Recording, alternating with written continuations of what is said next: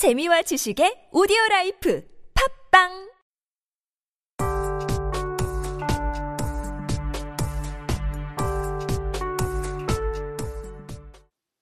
택이, 웅이의 세상 쪼개기 11화 어, 벌써 마지막 코너인데요. 네. 3부 문화 쪼개기 코너입니다. 오늘도 저와 MC 웅이 어, 나름대로 흥미로운 이야기를 준비했으니까요. 끝까지 방송 들어주셨으면 좋겠습니다. 그럼 오늘은 MC 웅부터 이야기를 시작해 볼까요? 네, 오늘도 재미있는 이야기 들려드리겠습니다. 청취자 여러분 혹시 죽기 전에 이건 꼭 해야겠다, 혹은 해보고 싶다, 이런 버킷리스트 써본 적 있으신가요?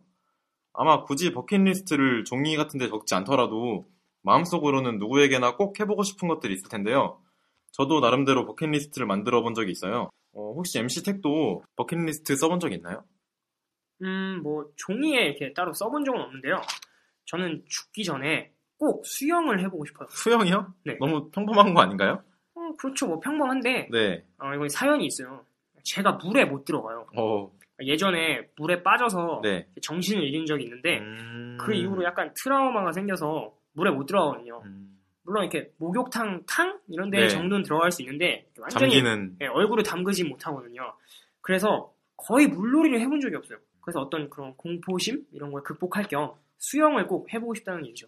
뭐 그런 사연이 있는지는 또 오늘 처음 알았는데, 네네. 네, 뭐 어쨌든 MC 택처럼 이렇게 어떤 이유에서든 분명히 인생을 살면서 꼭 해보고 싶은 것들이 다들 있을 거라고 생각을 했어요. 네네. 그래서 예전에 뭐 수업 시간에 친구들이랑 버킷리스트를 써서 공유하고 이런 적도 있는데, 어, 그 중에 많이 나왔던 내용이 의외로 자신의 이름으로 책을 내는 거, 이런 걸 꿈꾸는 친구들이 많더라고요. 음, 그래서 아마 청취자분들 중에도 이런 소망을 가지신 분들이 계실 수 있을 것 같아서 어, 이 꿈에 한 발 다가갈 수 있는 방법을 소개해 드리려고 합니다. 바로 독립출판에 대한 내용입니다. 독립 출판이요? 네, 뭐말 그대로 작가가 아닌 사람도 독립적으로 책을 출판하고 홍보하고 판매할 수 있도록 도움을 주는 과정인데요.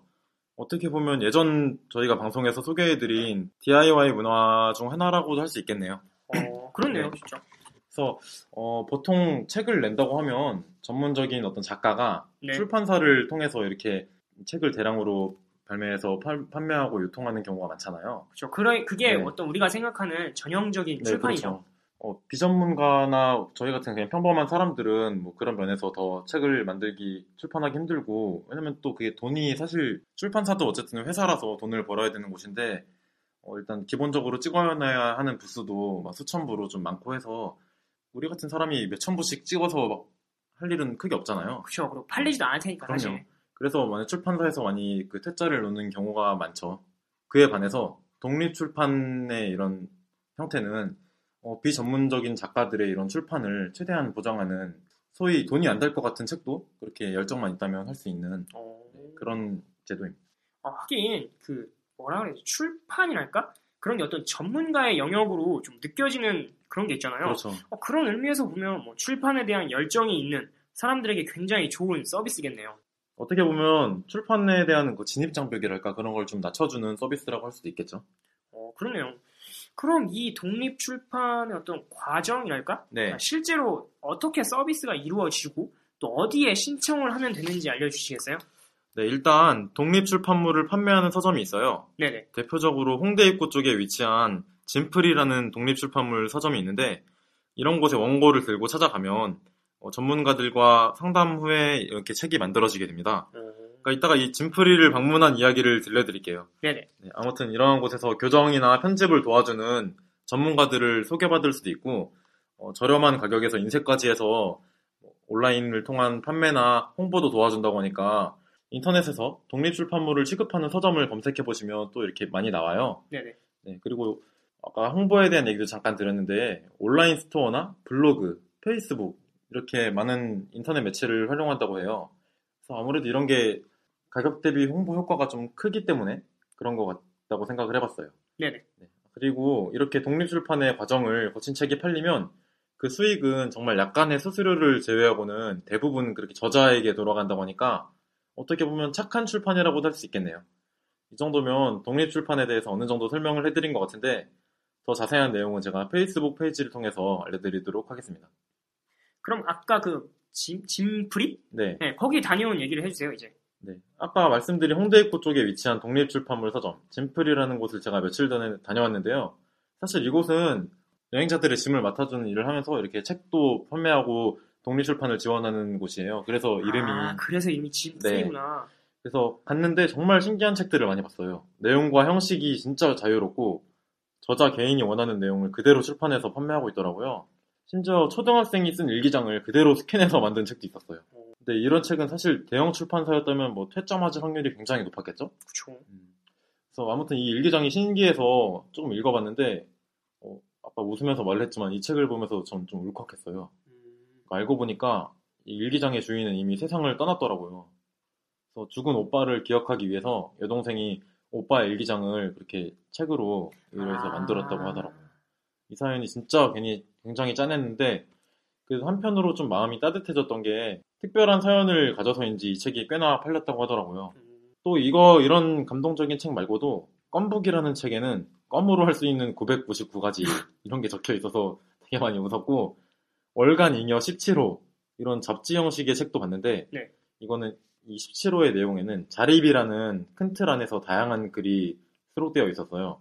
몇 가지 소개해드리자면 취업한 후에도 먹고 살기 위해서 지옥철을 통과하는 현실, 옷을 잘 입는 방법 이런 글들이 되게 여러 가지 들어가 있는데 뭔가 진지하면서도 재미있어서 되게 인상적이었어요. 물론 각각의 글을 쓴 사람들은 작가나 전문가가 아닌 뭐 저희와 같은 평범한 학생 또는 시민이었고요. 또 디자인이나 편집이 굉장히 독특한 책들도 있었어요. 엽서를 고리로 묶어서 책을 만들거나 일반적인 책의 그 가로 세로 비율이 이렇게 있잖아요. 네네. 그러니까 그런 거를 되게 벗어난 파격적인 크기의 책들도 많아요. 이렇게 책의 겉모양부터 내용까지 그리고 저자의 개성이 그대로 드러나 있기 때문에 이 책을 쓴 사람은 도대체 어떤 사람일까? 와, 이 사람 진짜 도핑 테스트 해봐야 된다. 완전 약 빨고 책 썼네. 이런 생각까지 들면서 진짜 많이 웃다 온 것 같아요. 어, MCU의 이야기를 들으니까 뭔가 저도 호기심이 생기기도 하고 어, 갑자기 드는 생각이 네, 제가 나중에 만약에 취업에 성공을 하면 네. 지금까지의 제 자소서를 음, 묶어서 책으로 내놓아도 꽤나 의미 있지 않을까 싶네요. 물론 뭐 돈은 못 벌겠죠? 어, 왜요? 서류에서 통과한 자소서만 묶어가지고 이 책 하나면 서류 전형은 뭐 통과다, 프리패스다. 네. 뭐 이런 식으로 홍보하면 전 자소서를 써본 적은 없으니까 네네. 뭐 저 같은 사람들한테도 다 도움이 돼서 구매를 하고 싶어 하지 않을까요? 네.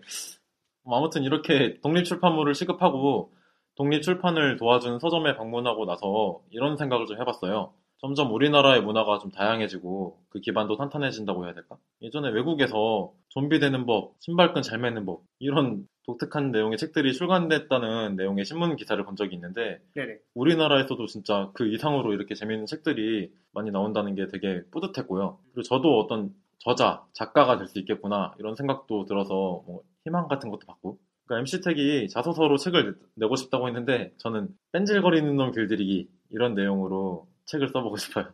그러니까 아직 음, 어리지만 나름대로 다양한 갈등 상황을 겪으면서 터득한 비법이 있는데 이걸 좀 공유하면 또 재밌을 것 같아서 그런 생각을 해봤고요. 어, 이렇게 짧게 소개해 드렸는데 아무튼 청취자 여러분도 독립출판에 도전해 보시는 게 어떨까 싶어요. 혹시 이 독립출판에 이미 도전해 보셨거나 재미있는 독립출판물이 있다면 저희 방송 팟빵 페이지 혹은 페이스북 페이지에 의견 남겨주세요. 좋은 건 공유해야 되니까. 그쵸. 그리고 저희 방송에서 홍보도 해드리겠습니다. 물론 무료로.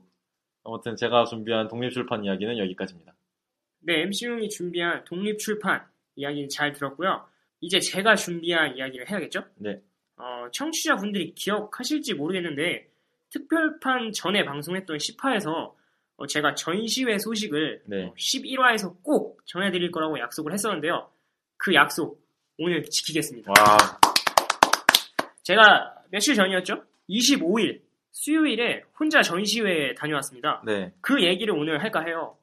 어, MC용도 예전에 뭐 전시회 소식 이런 거 네. 전해준 적이 있는 것 같은데 무료로 작품을 감상할 수 있는 갤러리가 서울 한복판에 있다. MC용은 이 얘기 믿을 수 있어요? 서울 한복판에요? 어, 그러니까 막 공립, 공립 이런 거 말고 네네. 무료 갤러리라고요? 네네. 그러니까 뭐 음료수 사, 사 음료수를 사야 뭐 들어가고 이런 거 아니에요? 아니에요, 아니에요. 정말 무료. 완전, 완전 공짜. 그냥? 네. 오, 그 서울에 그런 데 있다고요? 네. 그것도 핫 플레이스죠. 가로수길에 있어요. 오, 뭐그 가로수길 뭐 이렇게 골목에 있어서 세로수길이라고도 뭐 부르는 사람들이 있는 것 같은데 어쨌든 지하철 3호선 신사역에 내리시면 무료 갤러리를 만나보실 수 있습니다. 어, 일단 갤러리 이름은 어, 5050입니다. 일단 가는 방법을 먼저 설명을 해드리는 게 낫겠죠. 네. 먼저 지하철 3호선 신사역 8번 출구로 나오시면 됩니다.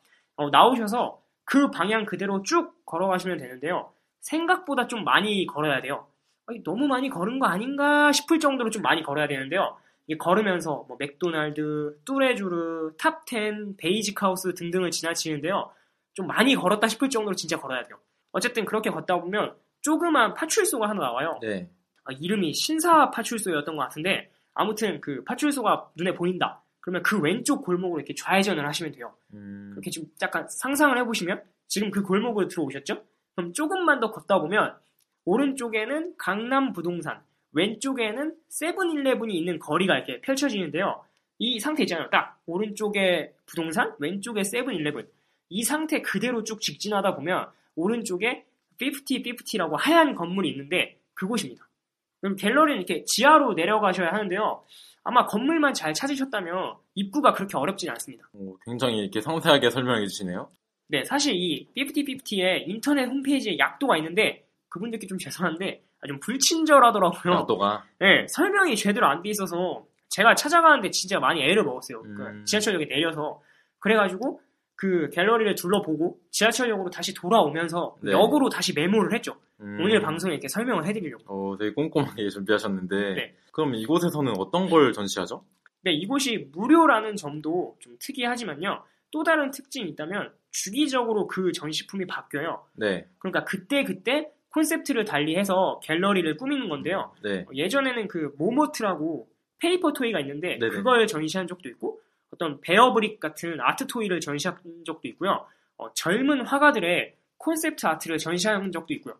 어, 제가 방문을 했을 때는 그 스포츠 브랜드의 나이키, 네네. 나이키의 대표 신발인 그 에어맥스를 전시했어요. 음, 그래서 아예 그 갤러리 자체가 다 에어맥스로 진열되어 있었는데요. 어, 신발을 제가 좀 개인적으로 좋아하는데 제가 마침 날을 잘 맞춰간 거죠. 음, 근데 아쉽게도 지금 에어맥스 전시는 끝났어요.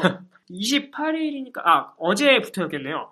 어제부터 이제 다른 전시로 바뀌었는데요. 네. 다른 뜻 같은 뜻이라는 주제로 4월 8일까지 음, 전시를 한다고 합니다. 좀 여유가 있네요, 그래도. 어쨌든 한 10일 뭐 길면 한 달을 주기로 그 전시품들이 바뀌니까요. 미리미리 그 5050의 홈페이지에서 확인을 하시고 방문을 하시면 좋을 것 같아요. 어, 굉장히 좋은 것 같아요. 네네. 무료인데다가 주기적으로 그 전시품을 바꾼다니까 어떻게 보면 데이트 코스에 포함시켜도 매번 가도 새로운 곳을 방문하는 느낌이 들 것 같아요. 그렇죠. 아무튼 지금 에어맥스 전시회는 끝났다고 했는데 네네. 그래도 그때 얘기를 좀 해주세요. 네, 뭐 얘기를 해드릴게요. 끝났지만 비록. 네.